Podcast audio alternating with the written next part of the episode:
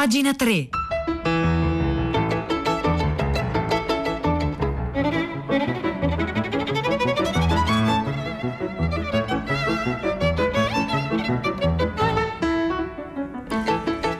Buongiorno, buongiorno, un caro saluto da Edoardo Camurri e benvenuti anche eh, questa mattina a pagina 3, la nostra rassegna stampa delle pagine culturali dei quotidiani, delle riviste, del web. Sono le 9, 2 minuti di oggi, eh, mercoledì 11 novembre. Noi iniziamo immediatamente la nostra rassegna stampa eh, tornando all'antico, perché tornando all'antico sarà una novità, era uno dei motti eh, di Giuseppe Verdi, eh, ma questa mattina proveremo eh, proprio a, ad andare a cercare eh, le origini luminose no? di tutto quanto eh, ci riguardi. e lo facciamo partendo da Avvenire, ehm, che in apertura della, delle sue pagine culturali ha un articolo di Alessandro Zaccuri dedicato all'ultimo libro di Ivano Dionigi, che è uno dei più importanti eh, latinisti che abbiamo in Italia, è stato per anni rettore all'Università di Bologna. Adesso ha pubblicato per eh, la terza un libro con un titolo meraviglioso, con, una, eh, con un motto fondamentale intitolato Segui il tuo demone. Eh, vediamo cosa scrive Alessandro Zaccuri su Avvenire a proposito di questo libro un divano Dionigi e cerchiamo di comprenderne il significato e l'importanza, che poi ci sarà utile eh, all'interno della, di questa puntata di pagina 3. Tra le molte citazioni che punteggiano il nuovo libro del latinista Ivano Dionigi, appunto Segui il tuo demone, pubblicato dalla terza, la più sorprendente è forse quella che proviene dalla tomba di Jim Morrison a Parigi, il leader dei Doors, voluta dal padre della rockstar, appunto un'epigrafe in greco antico, Segui il tuo demone, che non allude, specifica, come dire, Alessandro Zaccuri, eh, così, mantenendo una certa prudenziale distanza che non allude affatto ai demoni solitamente evocati quando si parla di artisti e poeti più o meno maledetti. Il precetto per cui ciascuno è chiamato a vivere secondo il suo demone è invece uno dei capisaldi della sapienza antica. E qui verrebbe voglia di fare una piccola chiosa, eh, perché se uno va a leggere, a proposito di questi temi, un librino meraviglioso del grande poeta Heinrich eh, Heine, Gli dei in esilio, un librino pubblicato anni e anni fa eh, da Delphi, beh lì si comprende una cosa, cioè quei demoni diavoli eh, che noi riteniamo tali per l'appunto non sono altro che il prodotto della maledizione che il cristianesimo lanciò contro gli dei antichi. Quindi in un certo senso è così, eh, quei demoni, quei diavoli che qui ehm, Alessandro Zaccuri evoca, per dire non, non, si trattano di quei diavolacci, no, no, sono proprio gli dei antichi eh, puniti e diventati, trasformati in demoni perché appunto il cristianesimo doveva farne piazza pulita, eh, fra l'altro con un meraviglioso paradosso, no? perché il cristianesimo e il monoteismo, lanciando la propria maledizione al politeismo, che poi è un'invenzione di Giuseppe Flavio come termine, ma insomma lanciando quella maledizione eh, contro il politeismo, riconosce una radice politeista in se stesso, eh, soltanto dando credito, credendo agli dei tu puoi maledire qualcosa. Ma insomma, eh, questa è una chiosa importante che ci spiega per esempio molto bene Heinrich Heine, eh, proprio per iniziare ad affrontare questo libro di Ivano Dionigi, Segui il tuo demone, di cui Alessandro Zaccuri oggi su Avvenire ci sta parlando. Quindi Segui il tuo demone, riaffiora questo precetto dai frammenti di Eraclito, assume centralità indiscussa nell'insegnamento di Socrate, così come ci è tramandato da Platone, fino alla ripresa sistematica da parte di Cicerone. Proprio uno dei maggiori dialoghi filosofici ciceroniani, cioè i confini del bene e del male, fa riferimento Ivano Dionigi in questa sua personale rivisitazione dell'etica classica, scandita in quattro punti fondamentali ai quali se ne, aggiunto, ce ne aggiunge un quinto non meno rilevante. È lo stesso Cicerone infatti a sancire la necessità di obbedire al proprio tempo, seguire il demone, conoscere se stessi e rispettare la misura, precisando che nessuna condotta potrà mai essere virtuosa ed efficace senza un'adeguata cognizione della natura. Eh, il demone per l'appunto in questo caso come daimon, un po' come lo intendeva eh, un grande psicanalista del Novecento come James Hillman, fortunato, eh, bellissimo libro, Il codice dell'anima, cioè ciascuno di noi è abitato da un demone, da una vocazione, eh, da un'identità profonda che sta nascosta come una pallina dorata, preziosissima all'interno di noi stessi. È compito dell'educazione, compito della crescita e provare a far divenire, ascoltare quel demone, quella voce interiore, è il conosci te stesso, è il diventa ciò che sei, che poi disse Nietzsche, in questo senso appunto il demone, è la divinità che ciascuno di noi è, insomma, deve trovare spazio e voce, non c'è probabilmente altra etica, altro concetto di libertà possibile che non la manifestazione di questa voce, la manifestazione di questa potenza no? che, che, eh, che, ciascuno racchiude. Ehm, quindi più che, più che adeguazione al proprio tempo, non è ascoltare il proprio tempo come cronaca di ciò che accade, ma invece ritornare a un antitempo, un controtempo, all'origine di tutto il tempo. Già rettore dell'Università di Bologna, scrive Alessandro Zaccuri su Avvenire parlando del libro di Ivano Dionigi, attualmente impegnato su diversi fronti. Ivano Dionigi insiste molto su quest'ultima componente che operando una saldatura fra interrogazione etica e ricerca scientifica permette di dare consistenza politica all'intero percorso.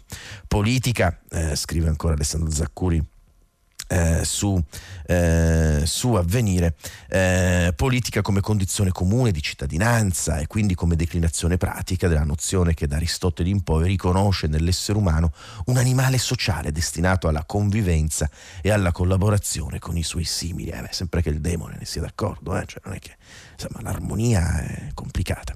Di primo acchito il ragionamento di segui il tuo demone sembra muovere da un sentimento di insofferenza.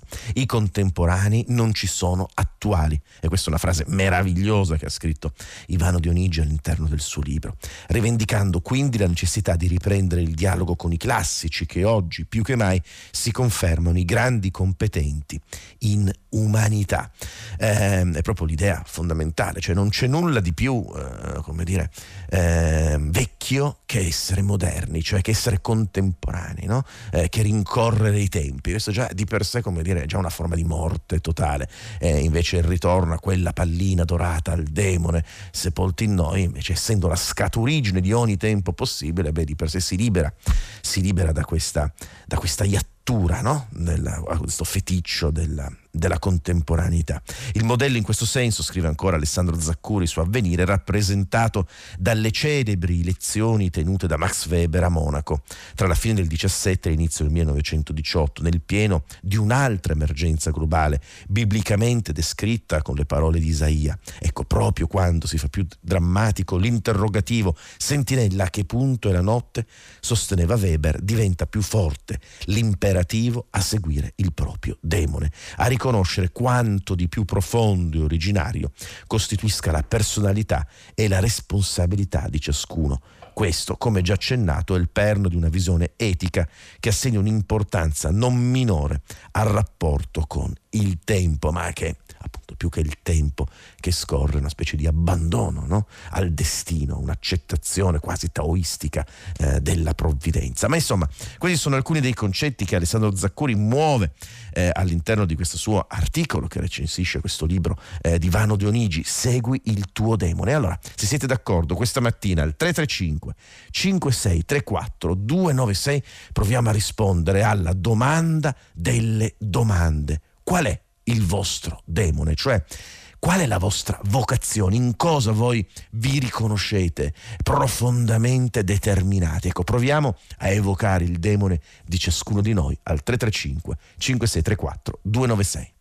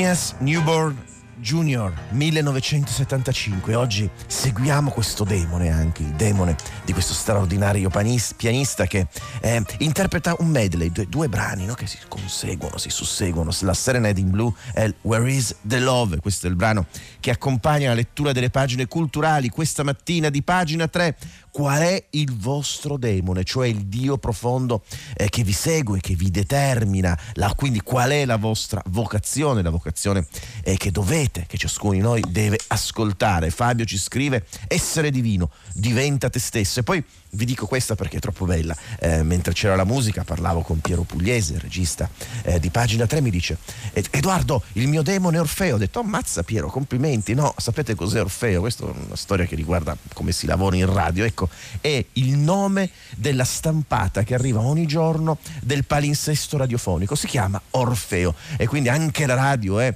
per, è, è, circondata da demoni, da divinità, dappertutto, persino in una burocratica stampa del palinsesto, beh, anche lì si nascondono e si racchiudono le idee. Io trovo questo meraviglioso, come trovo meraviglioso, ma questo lo sapete eh, da tempo, da anni, eh, Pietro del Soldà, buongiorno Pietro.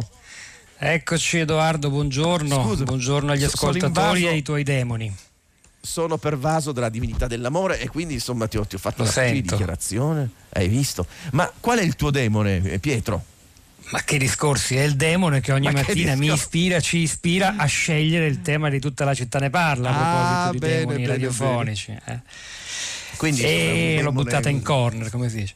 Allora, il demone di stamattina in realtà è quello molto interessante di due ascoltatori in particolare, Antonello da Sondrio e Antonio da Milano, che di fronte a, al, al, disastro della pandemia, alla prospettiva di un peggioramento della nostra situazione, di un lockdown nazionale che certo. potrebbe arrivare, è arrivata tra l'altro una straordinaria testimonianza di, una, di, un medico di pronto soccorso, Aurora, che in questi mesi ha lavorato in tante regioni d'Italia, ha fatto un, davvero un racconto agghiacciante ma molto duro. Però poi poi Antonello da Sondrio e Antonio da Milano ci hanno portato oltre dire, il nostro dolore, mostrando e chissà se si riesce davvero a fare in questo periodo interesse, solidarietà, diciamo pure empatia nei confronti di altre sofferenze, di altri scenari drammatici. In particolare Antonello ha posto il tema del rapporto con la Turchia, ormai dominus in un'area del Medio Oriente, ieri, ieri la notizia dell'accordo tra, tra Armenia e Azeri nel Nagorno-Karabakh, e l'influenza anche sul terrorismo che ha colpito la Francia e l'Austria recentemente. E noi che rapporto rapporto dobbiamo avere con un regime illiberale come quello? L'Europa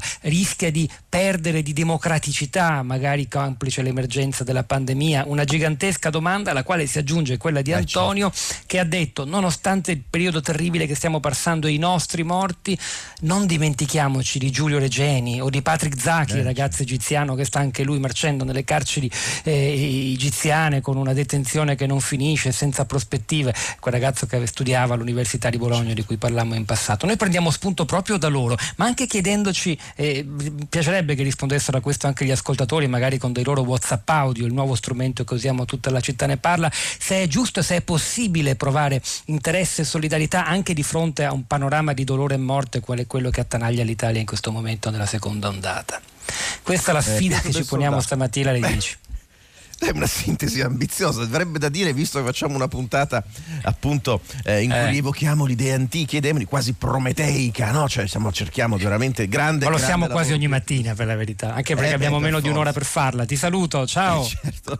Buon lavoro Pietro, un saluto anche Grazie. a tutta la redazione di tutta la città ne parla. Ecco, noi continuiamo a inseguire i nostri demoni e da ilpost.it troviamo eh, un intervento, eh, è uno scrittore insomma, di, di, area scandinava, per cui insomma, dovrei, dovrei esserne meno entusiasta, ma insomma il testo è molto interessante, eh, di Andres Nair Magnasson, eh, intitolato Il fuoco e la maledizione di Prometeo. appunto è un testo, sono alcuni testi che eh, Magnasson sta scrivendo per il post e qui ci evoca e che riguarda riguardano i problemi eh, ecologici del, de, della situazione del cambiamento climatico, che sono ricognizioni eh, molto precise, molto affascinanti eh, che Magnasson sta facendo per il posto. In questo caso eh, Magnasson ci parla delle conseguenze della bomba atomica sull'ambiente e, appunto, e poi di una minaccia mh, mm, molto molto più attuale. Inizia così questo intervento che davvero evoca alcuni demoni, alcuni archetipi.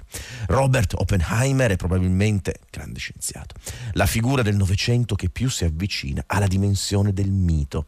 Eh, come nella mitologia greca, Prometeo salì sulla vetta più alta dell'Olimpo per rubare il fuoco e regalarlo all'umanità. Così Oppenheimer si addentrò nell'infinitamente piccolo della materia per regalare ai leader del mondo la bomba atomica più potente di un vulcano. Ai capi di Stato, persone fa- fallibili, fu conferito il potere divino di far saltare la terra intera, uno strumento potenzialmente più distruttivo di quelli di tutti i tiranni della storia dell'umanità messi insieme.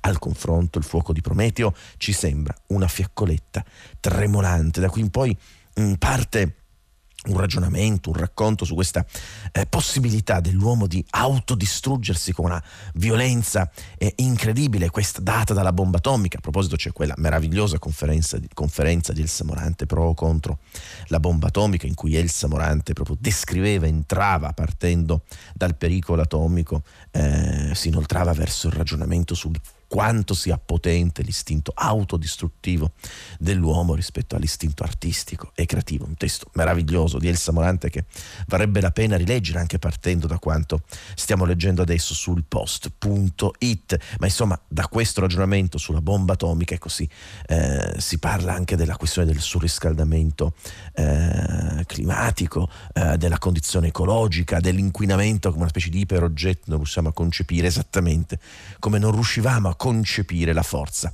distruttiva nucleare. Così eh, Magnasson su ilpost.it 335 5634 296 qual è il vostro demone? Qual è la vostra vocazione? Ne arrivano molti di messaggi. Un'ascoltatrice, un ascoltatore scrive in ogni tempo, in ogni luogo, la vocazione dell'uomo è una sola, uscire da se stesso. Ecco, è proprio l'uscita dal mondo. Eh, Martino ci dice che il suo daimon è la pittura scrittura, esattamente. Emanuele, l'amore. Eh, Pietrina ci scrive il mio demone è la scrittura. Eh, l'istinto ci scrive eh, un, altro, un, altro, ascoltatore. Ma insomma, davvero ci sono molti, molti messaggi che stanno arrivando e per certi versi questi messaggi, ciascuno di questi messaggi, è una specie di preghiera rivolta alle idee in esilio. E così questa mattina, pagina 3, proviamo a evocarli.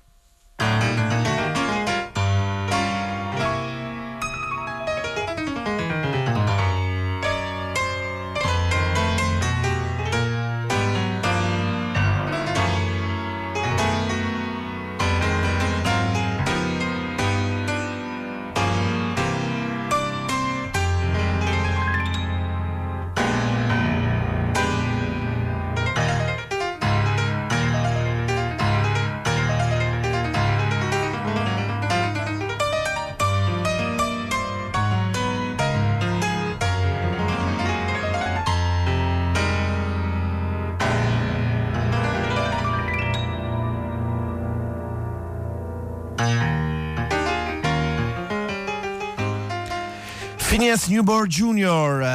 Eh, questo suo meraviglioso medley del 75, Serenade in Blue e Where is the Love che accompagna questa mattina la lettura delle pagine culturali di pagina 3. Stiamo costruendo un piccolo pantheon eh, dei nostri demoni, cioè delle nostre divinità profonde, di quella pallina dorata, eh, luminosa, eh, che sta raccolta all'interno di noi e che è inscalfibile, che trascende lo spazio e il tempo. Davvero molti messaggi stanno arrivando e noi continuiamo a stare su questa strada, continuiamo a percorrere questo sentiero e andiamo su Repubblica dove noi troviamo un articolo di Michele Serra che recensisce oggi un libro misterioso, il Filelfo, è appena uscito per Inaudi Stile Libero ed è un libro eh, che rievoca una specie di assemblea di animali. Eh, sappiamo quanto gli animali siano totem, cioè quindi portatori imbevuti di divinità eh, all'interno appunto del racconto classico, mitologico, ma insomma di qualunque tipo eh, mitologia, ecco, un'assemblea di animali che si raduna e prova a ragionare sulle sorti eh, del pianeta, avendo come sfondo ovviamente quello della pandemia, anzi essendo in un certo senso la pandemia un avvertimento che il mondo animale getta agli uomini. È un libro misterioso questo, non si conosce chi sia l'autore, è un libro che è arrivato nei mesi scorsi alla redazione di Robinson di Repubblica, ora è stato pubblicato e sta facendo già molto discutere, pensate eh, che per esempio anche noi qui a Radio 3 Silvia Ronchei, Uomini e Profeti, tutto il mese di novembre, ogni domenica dalle 9.30 alle 10 e alle 10 un quarto, lavorerà partendo proprio dal libro eh, di Filelfo, in una serie eh, di racconti intitolato Queste anime viventi, proprio un verso di Anna Maria Ortese. Ma vediamo su Repubblica cosa scrive Michele Serra a proposito di questo libro di Filelfo, L'Assemblea degli animali, uscito per Einaudi, stile libero. Vediamo un po'. I capelli, le foglie, le piume degli uccelli sono un'unica cosa. La natura è un unico sistema fatto di infinite, meticolose connessioni e il mondo ha un'unica anima fatta di tutto ciò di cui noi, come dice il nostro nome, animali siamo specchio. Ecco, scrive Serra, questa è una citazione dal Filelfo, e questa l'anima mundi sulla quale in molti, non tutti, abbiamo riflettuto sotto pandemia e dentro clausura. Diciamo che il concetto di anima del mondo si riflette insomma, quantomeno da Platone in poi, insomma da Plotino in poi, eh, è l'idea dello Spirito Santo in un certo senso, eh, no? l'idea di, questo, di questa, della manifestazione dell'uno verso il molteplice che quindi permea il molteplice di sé, cioè di quell'unità, è la convergenza tra l'uno e il molteplice, l'idea è che ogni aspetto del reale sia abitato da degli dei, che sia sacro no? e che gli animali in questo senso rappresentino una, una specie di, di, pantheon in cui l'uno si manifesta, eh, si manifesta squadernandosi nelle infinite forme, un'idea romantica della natura. È il nostro essere intrinseci alla natura, continua a scrivere Michele Serra su Repubblica, siamo una specie tra le altre specie, lo siamo oggettivamente, poi il nostro averlo dimenticato, rischiando di perderci, di dannarci. In mezzo alla retorica tanta, allo spavento tanto, questa traccia è quanto di solido, di potente, di virtuoso l'anno del Covid può lasciarci in eredità. Eh, insomma ci lascia parecchie cose in eredità, a patto di saperlo capire e soprattutto di saperlo dire. Lo ha certamente capito e soprattutto ha saputo dirlo tale Filelfo, pseudonimo classicheggiante di scrittori intellettuali italiano ignoto, autore dell'Assemblea degli Animali, favola morale uscita solo per la prima parte a puntate su Robinson e ora pubblicata integralmente da Einaudi stile libero con delle illustrazioni davvero belle di Riccardo Mannelli. Eh, ho il sospetto, scrive sempre Michele Serra, che questo libro sia un capolavoro. Lo dico da lettore ammirato e con tutta l'ingenuità del caso, per la sua scrittura al tempo stesso sontuosa e netta, Ovviamente che cosa c'è in un libro di più importante della scrittura, ma anche per il suo presupposto che è preciso, implacabile, sonante. Il peccato dell'uomo, originale dell'uomo, non è la conoscenza, è la dimenticanza. Anche qui siamo, tutto sommato, siamo ancora agli antichi dei, no? Ci insegnava Socrate che conoscere e ricordare, avevamo un'origine divina, eh, da qui poi siamo caduti. Ogni forma di conoscenza è un ricordo, e anche qui Filelfo sembra dircelo. E avere dimenticato, scrive Serra su Repubblica, di essere natura non altro, e di dipendere da quelle meticolose connessioni, da quell'unica anima che è il motore della vita ehm, e della morte. Ecco, Filelfo racconta la pandemia dal punto di vista degli animali. Ecco, vi segnalo questo articolo, vi segnalo questo libro e vi invito a leggere Michele Serra per capire poi come prosegue questo ragionamento, questa costruzione eh, rappresentata dal Filelfo.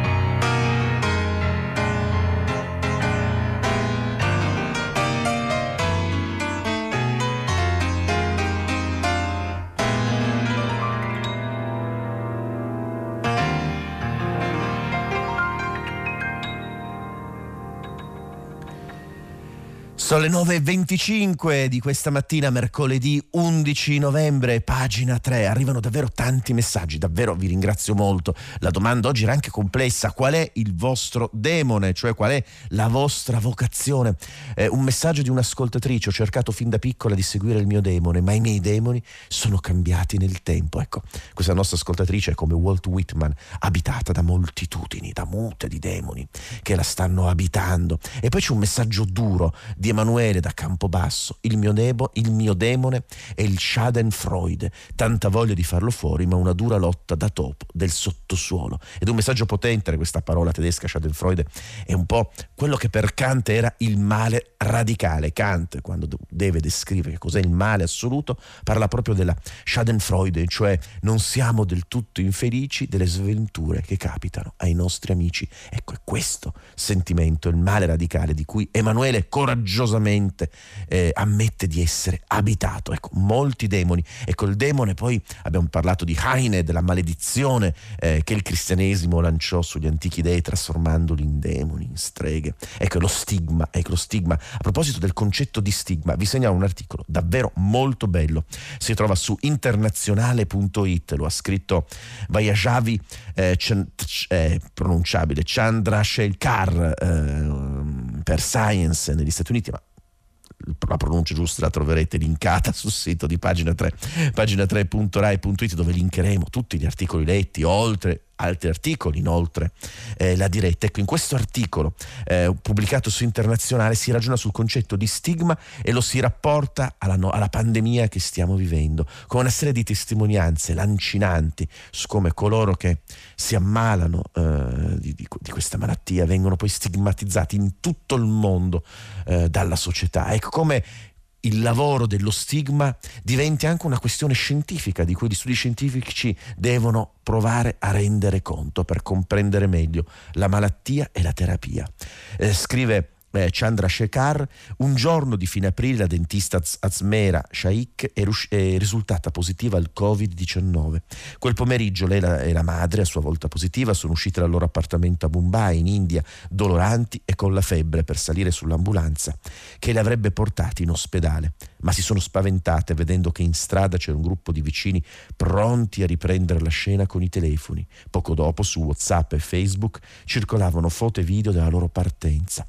Eravamo diventati uno spettacolo, racconta lo zimbello del quartiere. Shaikh, eh, leggiamo ancora su internazionale, aveva già sperimentato la paura e la diffidenza suscitata dalla pandemia, lavorando come volontaria eh, di un'organizzazione umanitaria. Ecco, davvero questo, questo racconto apre, si apre su tutto il mondo e mostra la centralità dello stigma, appunto un tema fondamentale sia per nostra, i tempi che viviamo con la pandemia, sia per appunto quel tentativo di ritornare all'origine di tutti i tempi che abbiamo provato a fare eh, questa mattina a pagina 3. Detto questo, insieme a Luciano Panici alla consola, Marzia Coronati in redazione, a Maria Chiara Beranec che ha la cura del programma, è la grande registra, il nostro ascoltatore di Orfeo Piero Pugliese. Vi ringraziamo per aver seguito pagina 3, vi do appuntamento con me, con Edoardo Camurri, domani mattina alle 9 come sempre. Grazie.